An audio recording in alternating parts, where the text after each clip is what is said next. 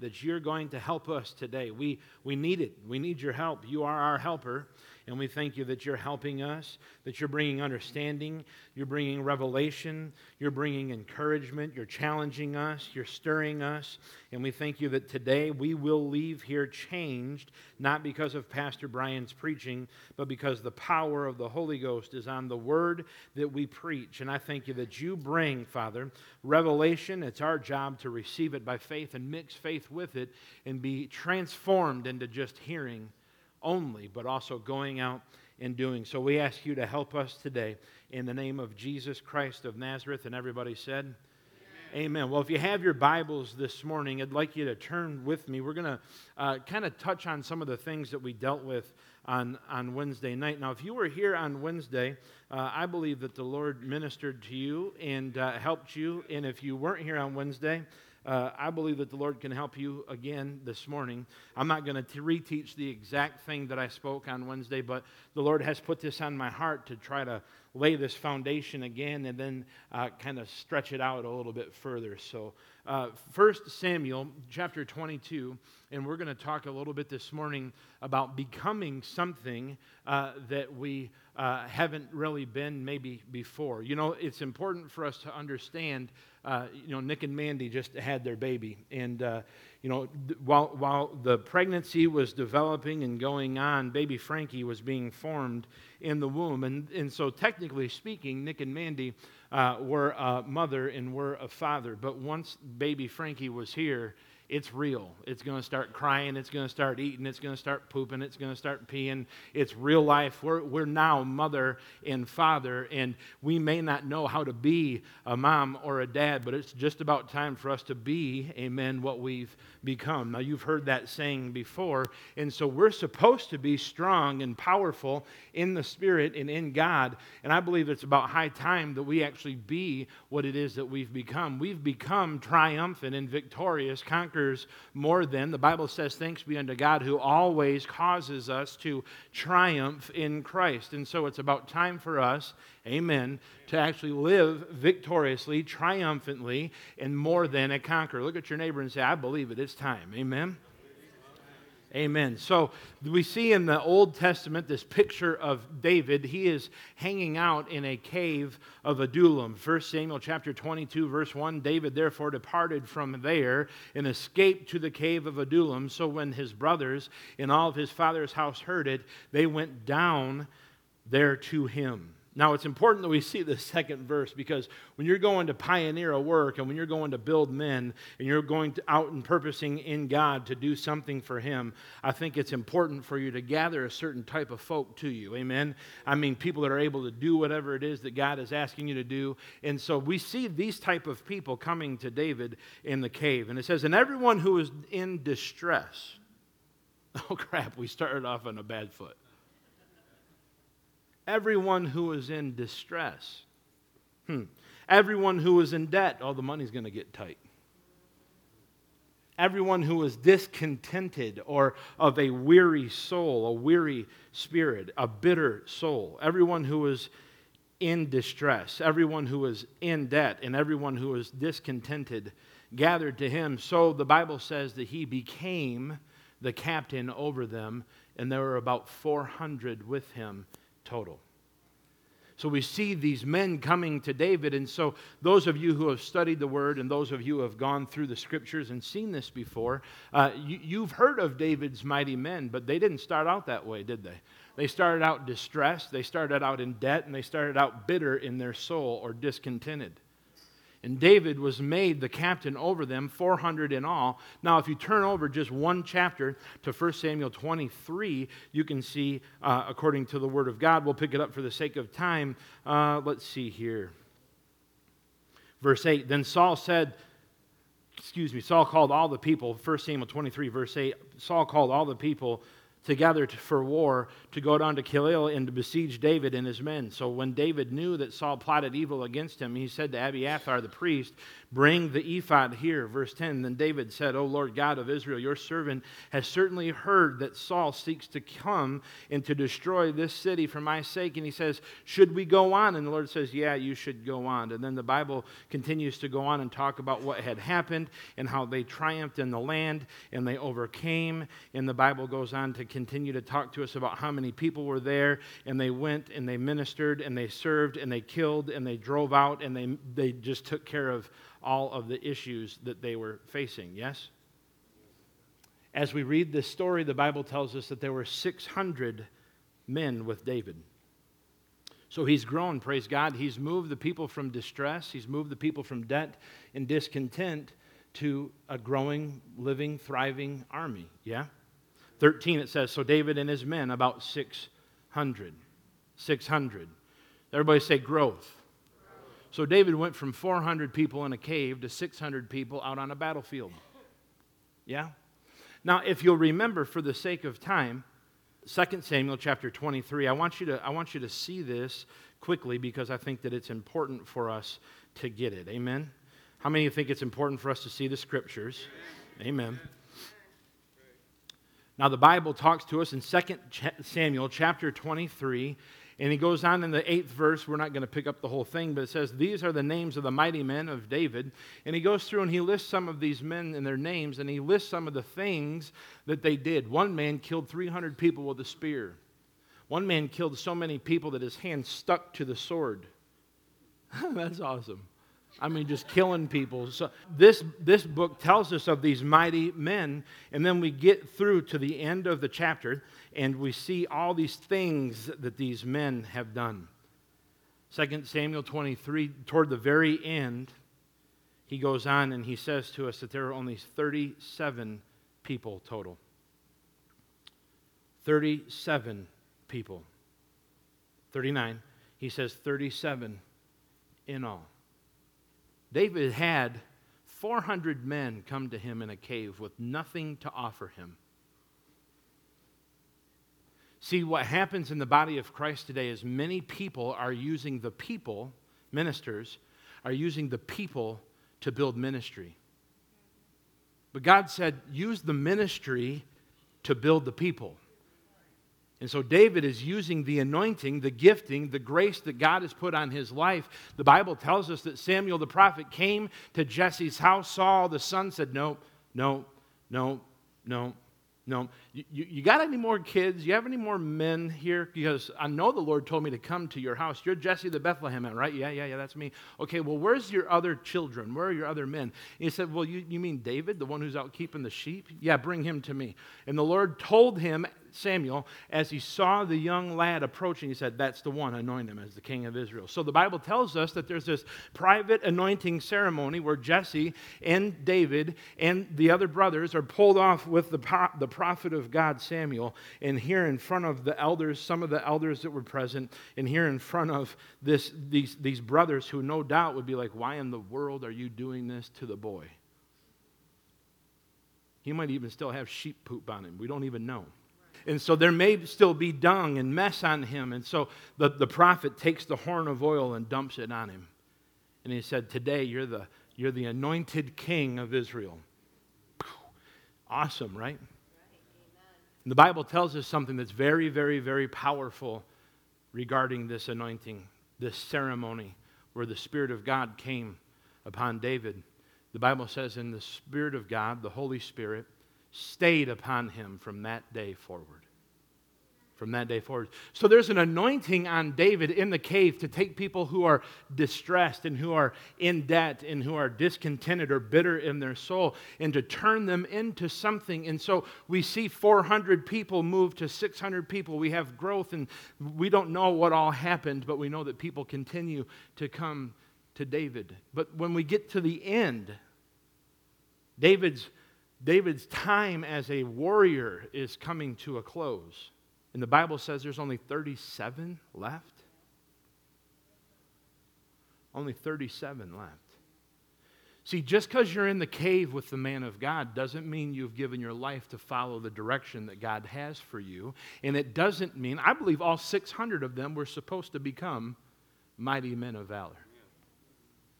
Something happened in the process of time. Something happened in that cave that moved them from being, you know, distressed, indebted, and discontent to going out and getting people and saying, Come around this captain of ours. Come around this man of God of ours. The Bible records again that the Spirit of the Lord came upon David as a teenager and stayed with him forever, didn't depart from him. There's a gifting in this man. There's an anointing in this man. So come and be a part of what's going on. Growth. And all of a sudden, when it's all said and done, we have 37 people. What happened to the other 563? Now, in today's era, one would look at David and say, You're not that good of a pastor, bro. You had 500 people going to your church. I mean, 500 people under your command. Only 37 of your 500 made it? You know, the Lord was dealing with me as I was traveling over the ocean. Uh, I went over the polar caps over the North Pole, and it was wild because I've traveled thousands and thousands and thousands of miles and flown probably a couple hundred times in. I've never been up over the North Pole. And, and it was about that time where the internet stopped working and I thought, slick. And you could, you could physically feel the inside temperature of the aircraft went to super cold, and it didn't take a rocket scientist to figure out that something outside was changing, and it was affecting what was going on on the inside. And so the Lord was speaking to me, and I was thinking about Christians, and I was thinking about when we come into Jesus, when we come into relationship with Him, something on the inside of us changed. Amen. We became brand new, born again, recreated by God in the Spirit. We became the dwelling place of God where He can come and tabernacle inside of us. And as I quoted already, we were being built in the Spirit by God Himself, a edifice, a building, a structure for the tabernacle and worship and the presence of the Lord. But what happens is things begin to take place in our life and if we're not careful, things on the outside can start to cool off and quench what happened on the inside. It's, it can, it doesn't have to, but it can begin to change the atmosphere, the temperature of our fervency for the Lord can begin to wane if we're not careful simply because of what's happening around outside of us in culture or in human history or what's going on in politics or what's going on in the financial realm or in your life or your job situation or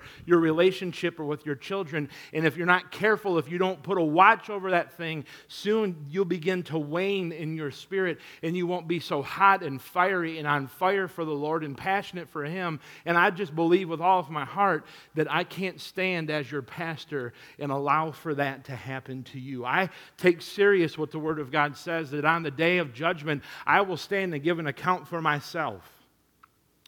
And I will stand and I will give an account for my children. And then I'll stand and I'll give an account for my, for my flock, for the, those that I was their pastor. It's just what the Bible says.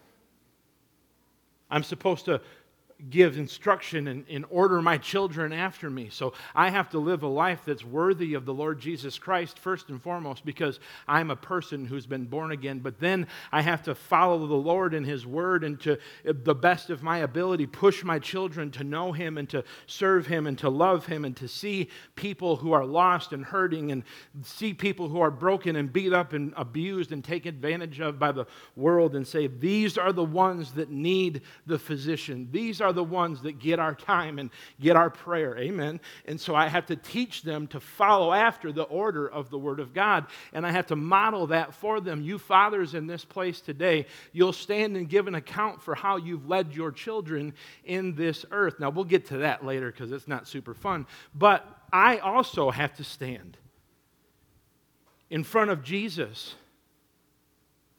and I have to say, I don't know, Lord, what happened to the other 563. They said they were with me. I could number them. I saw them. They sat in the chair. I mean, they were in the cave.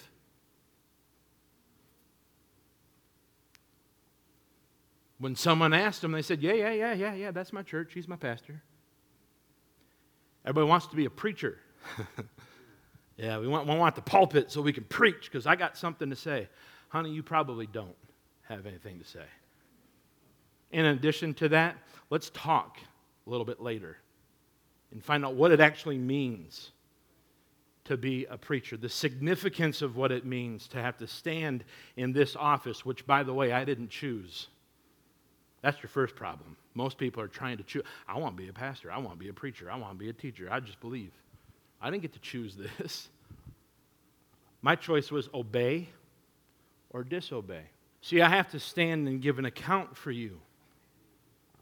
And it's just not okay for me to, to see the interior temperature, the spiritual thermostat begin to lower in your life. Not without trying to do something about it. Now, I don't want to live with you, but if I did, it would be different. It would be weird. See, it'd be weird if I lived with them. I can't control what they do when I'm not there. Here's, here's more information I can't control what they do when I'm right here. See, we're working together. We're working together. There's a spiritual head and a body that is joint and knit and, and fashioned by the Lord Himself and says, I want you to be a part of this family. I want you to be a part of this body. I want you to bring in whatever it is. The Bible tells us that Peter is writing, he said, If you've received a gift, then let us minister it according to the grace that's on our life, each one ministering what it is that the Lord has given them. But what happens in the cave sometimes when we're in the process of growing and in the process of developing, and in the process of becoming something that we weren't before, we can get offended. Because it's super awesome when pastor tells everybody else to do something, but when it comes to my front door, well, he's a jerk and he doesn't like people. He's just in it for the money. I got a real funny joke to tell you. He's just in it for the money. Lord, help me, Jesus. what are you going to do in the process of developing and in the process of growth? Are you going to get a hard heart? Are you going to get bitter? Are you going to get angry? Are you going to get offended? Are you going to get judgmental and point a finger and say, he's just a man, he doesn't know anything? Whoa, whoa, whoa, whoa, whoa. Whoa, I, I never said that I wasn't a man. But I'm not just a man. Oh, and by the way, neither are you. You're just not a human. Paul the Apostle said it this way He said, When you walk and talk like the world, don't you know that you're living just like the world? And aren't you not more than just a mere man or woman? Oh, yeah, I'm a male, but I'm not just a man any more than you are just a man. We're the children of God, sons and daughters of the Most High God, according to the words of the Bible. We're kings and priests unto God, according to the words of the Bible. We rule and reign in this life and the life that is going to come. Hello, we're more than conquerors through him who loved us. We're, we're fully fashioned and thoroughly equipped for every good work according to the word of God. We're a royal priesthood, a holy nation. We've been called out to declare the praises of him who brought us out of darkness and put us into his marvelous light. I was pulled out of the kingdom of darkness and translated into, transferred, picked up, and carried over and plopped in to the kingdom of the Son of his love. I've got something to do in this life, and I am certainly not not just a mere man. I'm God possessed. The God of all the universe is dwelling on the inside of me, and I am so much bigger on the inside than I am on the outside. And so are you. In the process of growing and developing, in the process of being stretched and becoming this mighty man or woman of God. You don't have to get a spear and start killing people, although, again, it would kind of be cool. But there's some different things that we can do in the earth, like standing and being the priest of our homes. Amen. Standing and being a mature sister in the Lord and teaching younger women how to be pure and how to be chaste and how to keep a home and how to raise children and how to take care. Now, women aren't just supposed to stay at home, we're all supposed to stay home. Amen. This isn't chauvinism. The word supersedes whatever is going on in the, the earth that's happening today. You want to say that this is old and outdated and chauvinistic? Fine, I don't care. God said that women should stay at home, but not just stay at home, because God also said, so God's confused. God also said they should go consider a field and buy it. So, you men who want to throw your wife under your thumb, you need to get born again and realize that your responsibility is to love her as Christ loved the church and give your life for her. But also, according to the Word of God, women, your wife, our wives, were made to be the glory of man. That's what the Word said. Amen. So, if they're our glory, then we should honor them and reverence them and and, and, and give them affection and attention that's due them. Amen. We're just moving right along. There are things that we can do as mighty men and as mighty women of God that aren't just killing things, although some of us would like to at some time. In the process of growth and development, maybe you're here today and you say, You're, you're not my pastor. And that's fine, that's no shock to me. I'm not gonna, uh, you're not going to catch me off guard. Oh, wow, I didn't know. I know who receives me as a pastor and who doesn't. I'm not stupid. I'm not as stupid as you think that I am. I may be from Durand, but I'm not as dumb as most of the people that I live around. Anyway, what I'm saying is, is that I can tell. I know who's hooked up. I know who really receives me as their pastor or who just says I go to the church and listen to the preacher preach. I've been doing this 23 years. I didn't fall out of the turnip truck yesterday and decide to hang a shingle and start doing something for Jesus. Amen. Preaching, by the way, is not what I do the most. What I do the most is I watch people. I'm not just watching people like a creeper, I'm, I'm gauging people's relationship with the Lord because I'm supposed to. I'm watching over you to give an account for yourself. That's what the Bible says. So I'm not judging and saying, oh, Jim, I just don't like Jim. I'm not sure what Jim's problem is. Jim. No, I'm watching. How hot is he for God? How fervent is he for the Lord and for his house and for his word? And where is, where is, his, where is his heart? Here's one that people really love. Where is his money? Everybody went, oh crap, get my purse. He's coming after the money. Where's his money? Where's his time? The Bible says I'm supposed to do all these things. The Bible says I'm supposed to watch over you.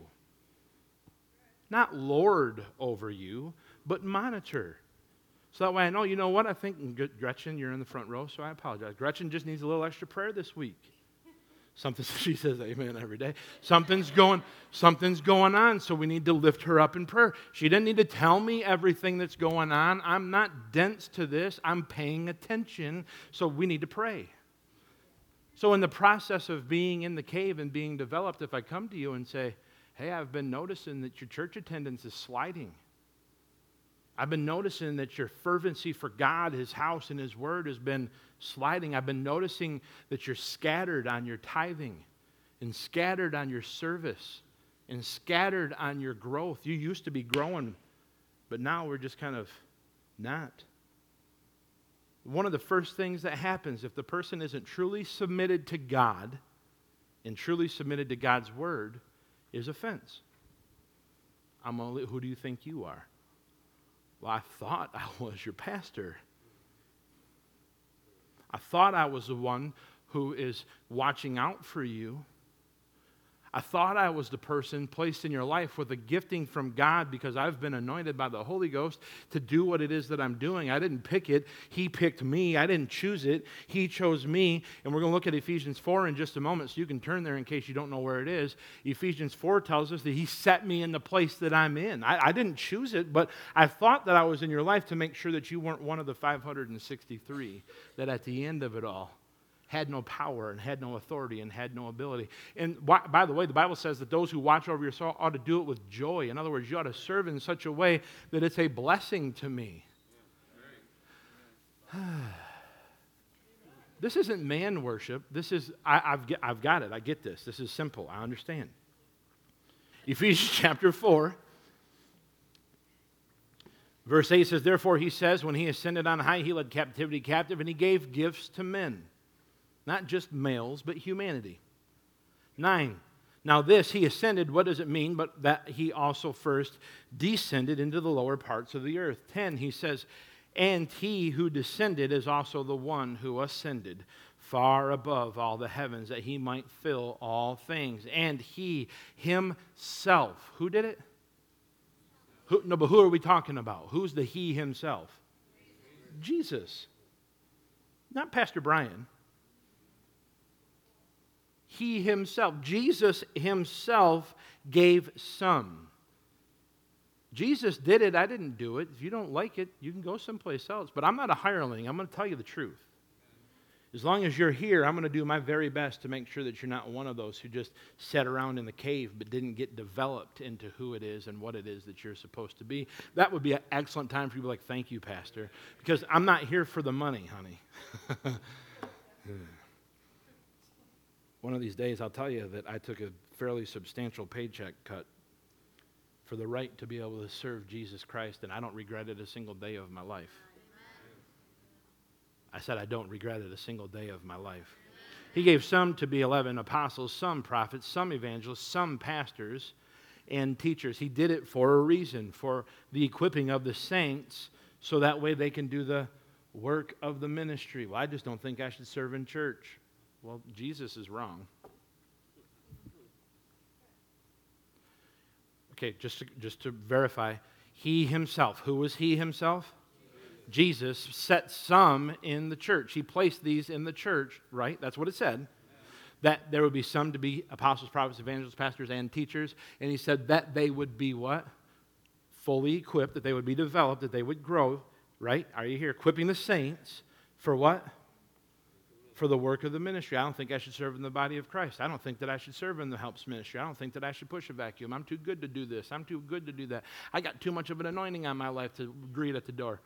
Well, Jesus was wrong. He must be crazy. Because certainly you couldn't be wrong. For the edifying of the body of Christ, I'm supposed to build you up. I'm supposed to strengthen you. I'm supposed to lift you. I'm supposed to make you into something that you weren't when you came. Why? Because Jesus put me in this place to help you. No, I'm not crazy. You don't belong to me. You belong to Jesus. I never died for you, and I wouldn't. I'm sorry. I'm just telling you. I mean, wholesale, the lot of you, be like, no, never mind. I'm just telling you the truth. I'm mostly speaking to the people on Facebook, not you guys. But this is going to happen for how long? I'm glad you asked. 13, till we all come to the unity of the faith and of the knowledge of the Son of God. So, in other words, until Jesus comes back. Amen. So, I've been put here by Jesus to do this job, and it's supposed to be a blessing in your life. Amen. Supposed to be a blessing to you. 1 Samuel chapter 10, verse 5, it says, After that, now Samuel's talking to Saul. He's just anointed him to be the king.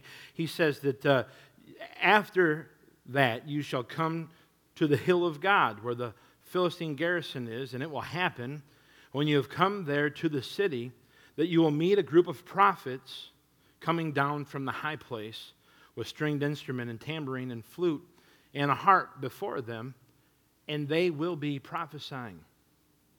Now, the prophet of God is speaking to the just anointed king of Israel, and he says, These are some things that are going to happen. These are going to be signs to you that you truly are the man that God is desiring for you to become.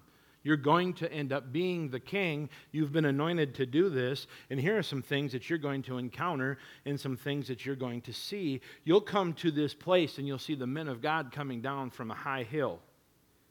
And they'll be playing instruments and they'll be prophesying there. Interesting. Reading on in the scripture, verse 6 Then the Spirit of the Lord will come upon you, and you will prophesy with them. And I love this phrase and be turned into another man. Be turned into another person. You're going to come around the anointed priests of God. The Bible says that I'm one of those. Amen. This isn't me tooting my horn, I'm just telling you what the Bible says.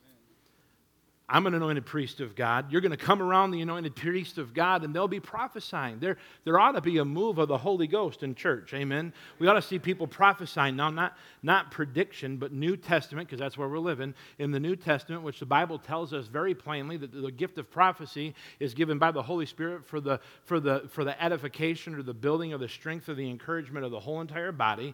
And that prophecy, according to the New Testament, is for edification, exhortation, and comfort. There's no prediction here here there's no, the Lord shows me, and there's no revelation required. We don't have time to get into that today. But according to the word, prophecy is for edification, exhortation, and comfort. You can argue with me all you want to. All the schools of prophecy and all the prophetic conferences that are going on, like them or lump them, I don't care. The Bible is what I'm going to believe, not some dude who can prophesy. Hello. And the Bible says what edification, exhortation, and comfort. So I don't need anybody to tell me what kind of shirt I wore yesterday. I don't need you to tell me where I live. I already know that, and I'm aware of what color shirt I had on yesterday. Are you here? What I need is someone to edify me, exhort me, and comfort me. Amen. I don't want to get fruity, flaky, and weird. I want the gifts of the Spirit functioning in my life and in our church and in your life. Amen. The Holy Ghost is here to help us. I can't even tell you how many times the Holy Ghost gives me a word of knowledge.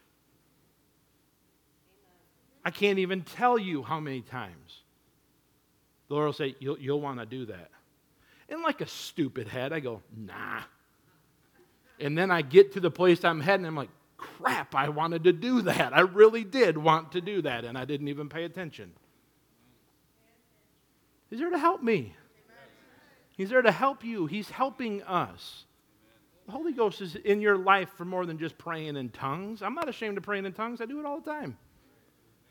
But I need the Holy Ghost to move. And in the house of God, where the men and women of God are, where the giftings of callings of God are, there ought to be prophesying and singing and dancing and playing and shouting if you're into it. And when the Spirit of the Lord comes upon you, you too can prophesy. Praise God. But there's something that happens when you get into the presence of God around the anointed men and women of God, and the Spirit of the Lord is able to get on, on the inside of you and then begin to move on you and begin to minister to you, you're supposed to be turned into another person. Church is where God has chosen to build Christians. You're going to love this. Not the internet. Not the internet.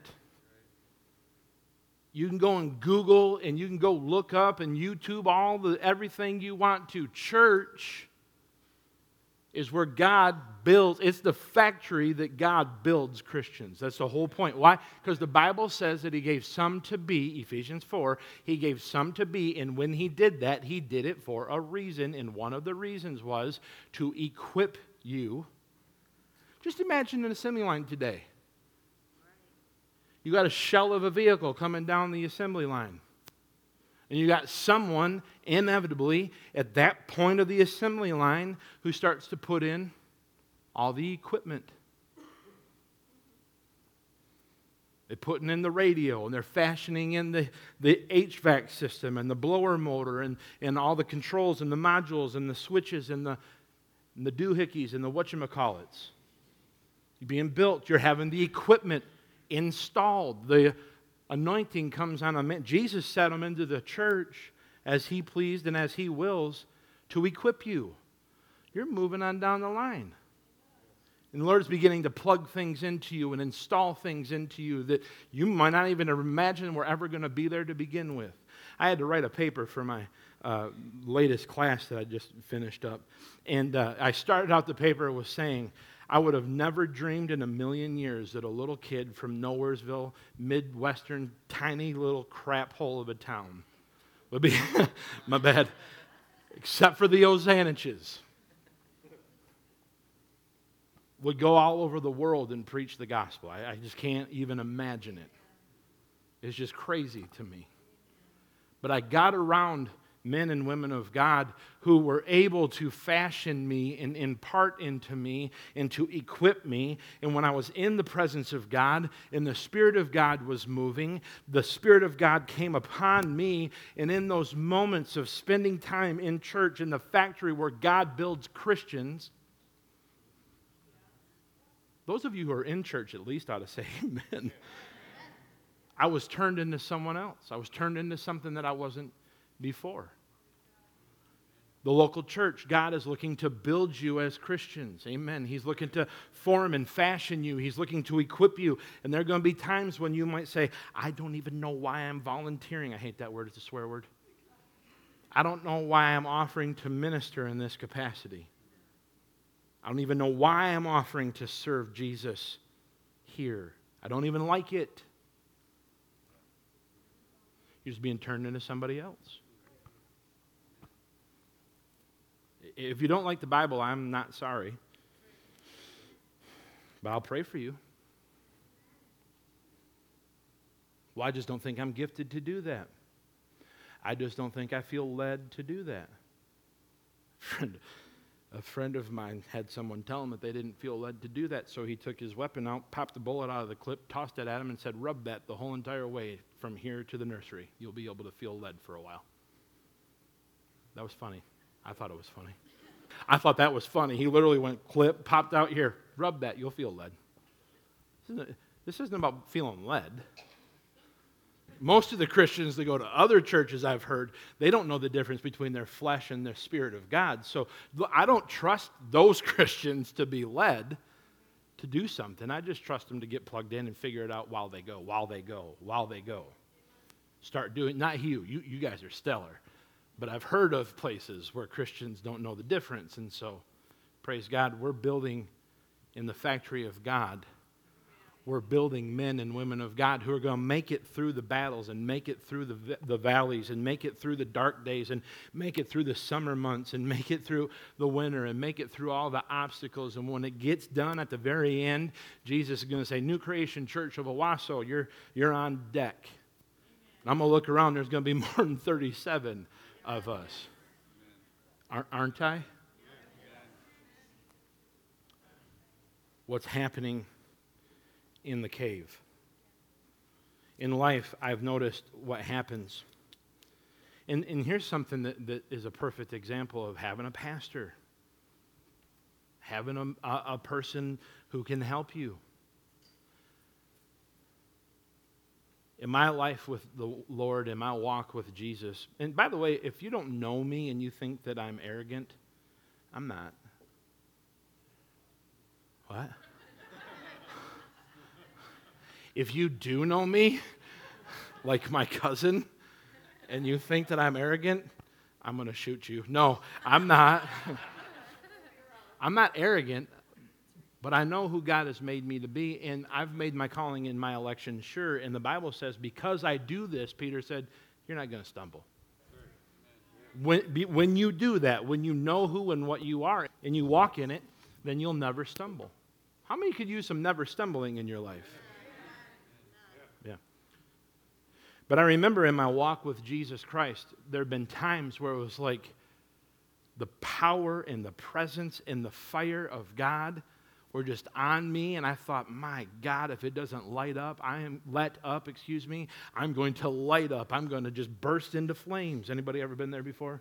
It's just like the lord is talking to you and talking to you and talking to you and you just feel your insides just getting stretched and stretched. You're like oh my goodness i am growing in leaps and bounds. Thank you jesus. I can't do this on my own. And then all of a sudden everybody say all of a sudden. Then all of a sudden stop it's all cold and there's no voice. And what the crap?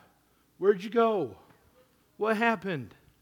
How come heaven just got quiet on me? am I alone? Oh, so you've experienced that too. See, if you come into a season in your life where God isn't doing something through you, and you're not in sin, I'll put that disclaimer out, chances are super high it's because He's doing something in you. And when he gets done doing something in you, then he's going to start to do something through you again. How many of you gone through that? And we've called it a valley. And oh man, I just I don't know what was going on, but it was like I was hot for God, and God was talking to me, and it was like every hiccup that I sent up to heaven, He was opening up heaven and earth, and everything was changing. And then pow! All of a sudden, I'm just like, Do you even know who I am? Where did you go? Anybody ever felt that before? But then inevitably at the other end of it, it's like here it comes again, and heaven is open, and he's talking to me, and I'm growing and saying, Yes, anybody ever experienced that before? Well, God's doing something in you, and that's a season that you're in where he's looking to see what you'll do with all the stuff that he was just showing you putting inside of you, revealing to you, depositing inside of you. And so what happens is people go into these seasons of I'm super hot for God, and God is moving and talking and ministering and showing me all these things. And my God, the Christian life is the best thing in the world. And then nothing. So then we say, Well, I'm not going to church. Why is it always, always, always the first attack of the enemy. You do something stupid and people see it. You fail this way or fail that way, or you do this or don't do that. Why is it the first thing that comes to your mind is, well, I'm not going to church? That's interesting. I'm not going to go to church. I wonder why. Because this is the factory. This is the factory. And according to the Word of God, there are elders in the house, and these elders are able, they're, they're, they're quality inspectors. They're looking and saying, hey, we need to adjust this just a little bit. We need to tweak that just a little bit. You know what? That's not fitting just right. Let's, let's pull that person out for a minute and just sit and talk with them. What's going on? What, what, what battles are you going through? What obstacles are you facing right now? Well, let's minister to you and let's get that just right so that way we can plug you back in. If the quality control people, they're inspecting and paying attention. No one's judging you. I got better things to do than judge you. I just, I got better things to do than point fingers at you. But it's interesting that the first thing that happens in that moment when it seems like heaven gets quiet and it's like things just stop working is, well, I'm not going to go to church anymore. I'm just going to quit going to church. I'm going to figure this out. That would be really bad. That'd be dumb with a capital D. What you do in those moments is you run to the house of God and you say, I'm going to show you that I'm faithful. You've been talking to me. You've been, you've been revealing things to me, depositing things inside of me, stretching me, asking more of me, check, checking to see my level of commitment, checking to see my level of want to and my desire. I'm showing you that my want to is strong, and I'm not going to back off of this. Even when heaven seems quiet and the earth seems hard and cold, I'm going to just do the things that I know to do and keep marching on and marching on and marching on. Amen? Because guess what is going to happen to you? You're going to go through another time where everything works and everything just seems to fit and work and feel right. And then you're going to go through another time where things just don't seem to work. It's like everything's left handed. Everything's the opposite handed. You got a handful of thumbs. You just can't seem to put it together. Don't quit. Stay plugged in. Don't back off, press in. Don't give up, double down. Double down. What's interesting is that's not the devil. Remember, I was talking about I've heard of Christians at other churches that they don't know the difference between their flesh and the spirit. So I don't trust other Christians, not you guys, but Christians I've heard of. I don't trust them to really be led because they don't know the difference. See, I always, I learned a long time ago, I always check my leadings. I always check a leading that I have in my spirit with my man of God, with my pastor. Always, always, always. You might say, well, you're a baby and you need to grow up. That's fine, but I'm winning. I'm not making tons of mistakes because as long as I'm under a covering of leadership and checking my leadings, I can have someone say, nah, I don't think that'll work. I'm talking about me now. I'm not even talking about you or the other Christians that I've heard of. I'm talking about me. It's amazing how many decisions people make without checking their leadings. Anyway, that ain't even the devil. The devil isn't even causing you to go through that valley. No one's causing you to go through the valley. It's just a growth spurt, and then it stopped, and now it's proving. Not God testing you, you proving what you're worth, proving your mettle, proving your tenacity, proving your consistency, proving, here's a cuss word, proving your faithfulness. It's going to lift, it's going to end, and you'll get plugged back into that sweet spot. And, oh, yeah, that feels good again. Hey, everything's working. Praise God. I believe that the Lord wants us to not be affected by the, the atmosphere on the outside. He wants us to be faithful and remain. Remember, I told you on Wednesday night what is required. Everybody say the word required. What is required of a steward of the Lord is that they be found faithful. Faithful on whose grounds? Probably not man's. Faithful on whose? Yeah, on God's grounds. Where pastors get into a problem is they believe, they believe, they think that they're the standard.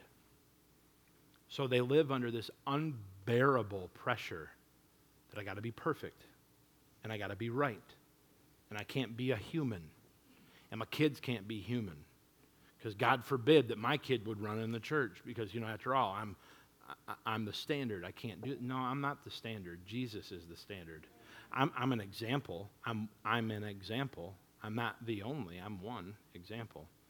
But I refuse to allow anybody to make me jump through hoops. Are you here? I'm not going to go off and perform and do a dance just to try to prove to you that I'm the standard because I'm not. Jesus is. You may come to me afterwards and be like, we want to talk to you about your clothing choices. That's fine. I'm not your standard. Dress how Jesus did. I dare you to wear a dress next Sunday. I just flat out dare you to. Don't wear no underwear. Don't wear no shoes. Just wear sandals and get yourself a robe. And let's just see how fantastic you want to be just like Jesus. Father, thank you. Thank you for the word today. Lord, I thank you that you want us to be developed and grow up, be mature. You want us to go on to perfection and be all that you want us to be. We all have room for improvement. We all have room for growth. We thank you that you're doing it in us and through us. In the name of Jesus Christ of Nazareth. Amen.